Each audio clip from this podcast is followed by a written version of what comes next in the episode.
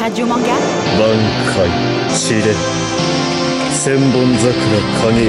Sur RJR. Bonjour et bienvenue à tous et à tous dans Radio Manga, votre émission parlant de manga et d'animé et d'actu manga. C'est Ethan, aujourd'hui, sortez vos grimoires, on va parler de Black Clover. C'est parti!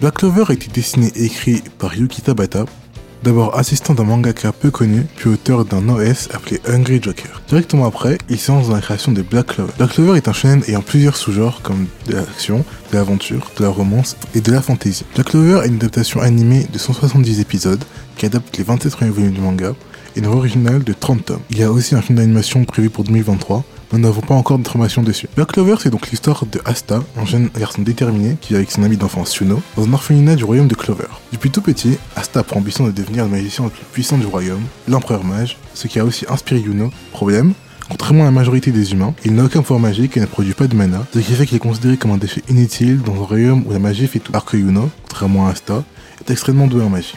Pour pallier à son handicap, Asta renforce son corps de manière à ce que quasiment personne ne puisse égaler en force brute. Alors que Yuno reçoit le légendaire grimoire avec un trèfle à quatre feuilles, considéré comme mythique puisque la légende prétend que le premier empereur mage, le plus puissant de tous, utilisait également un grimoire portant un trèfle à quatre feuilles, Asta n'en reçoit aucun. Après la cérémonie, Yuno est attaqué par un brigand qui souhaite lui voler son grimoire pour ensuite le revendre. Asta part pour le sauver, mais se retrouve en difficulté.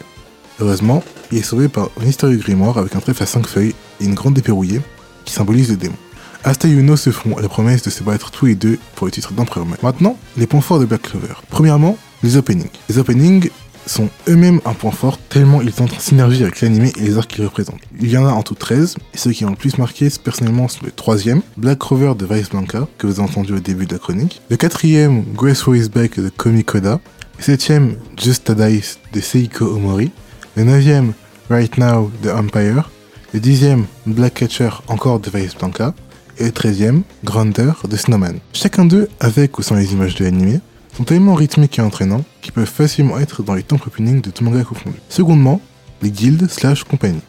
Dans Black Clover, il existe différents styles de compagnie, classés par un système d'étoiles. Nous avons en premier l'Aube d'Or, un pour capitaine William Vengeance, avec 125 étoiles, l'Aigle d'Argent, dirigé par et Silva, avec 95 étoiles, la Rose Bleue, commandé par Charlotte Roseley avec 83 étoiles, le Lion Flamboyant, dirigé par Fuego Vermilion avec 67 étoiles, la Monde d'Émeraude, dirigée par Jack l'Éventreur avec 69 étoiles, le Paon de Corail, dirigé par Dorothy Usworth avec 67 étoiles, l'Orque Magenta, dirigé par Kaiser Grangvorka avec 51 étoiles, les Cerfs Turquoise avec Krill Bois Mortier avec 49 étoiles, et enfin, la Pierre Compagnie avec en tête d'affiche Shami Sukehiro, le Taureau Noir avec moins 50 étoiles. Et même si on pourrait croire qu'avec tant de compagnies, beaucoup pourraient être laissées de côté, chacune a un rôle défini dans le manga, ce qui fait que à un moment ou à un autre, chacune sera important. Maintenant, les points négatifs. Pour moi, le seul et unique point négatif dans le manga, et je précise dans le manga, est que l'auteur allait trop vite dans l'écriture de ses arcs. Certains instants, personnages ou techniques n'étaient pas détaillés, ce qui rendait parfois les scènes trop rapides. Aujourd'hui, Tabata a compris son erreur dans l'anime,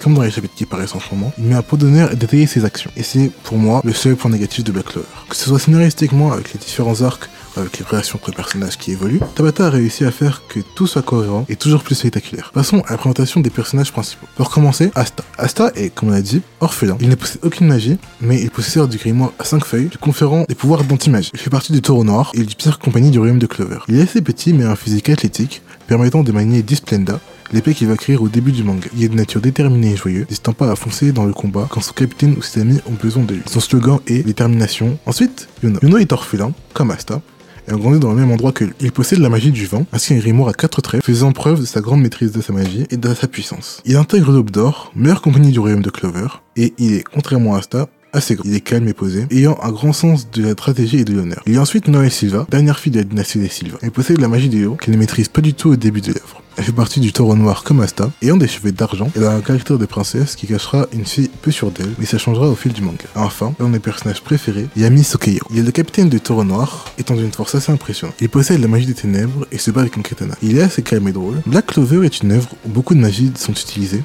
De ce fait, on s'attend jamais à certains combats. Les meilleurs combats pour illustrer ça sont ceux du tournoi des capitaines ou de l'arc de la vengeance des elfes. C'est avant tout une œuvre pour prouver que peu importe avec quel handicap ou faiblesse on commence une vie, si on se donne les moyens d'y arriver, on peut y arriver. Les 30 premiers tomes de Black Clover sont disponibles à vos librairies actuelles et l'anime est disponible sur Crunchyroll. Merci de m'avoir écouté. On se retrouve bientôt pour parler d'un anime encore plus récent. Portez-vous bien. Sayonara.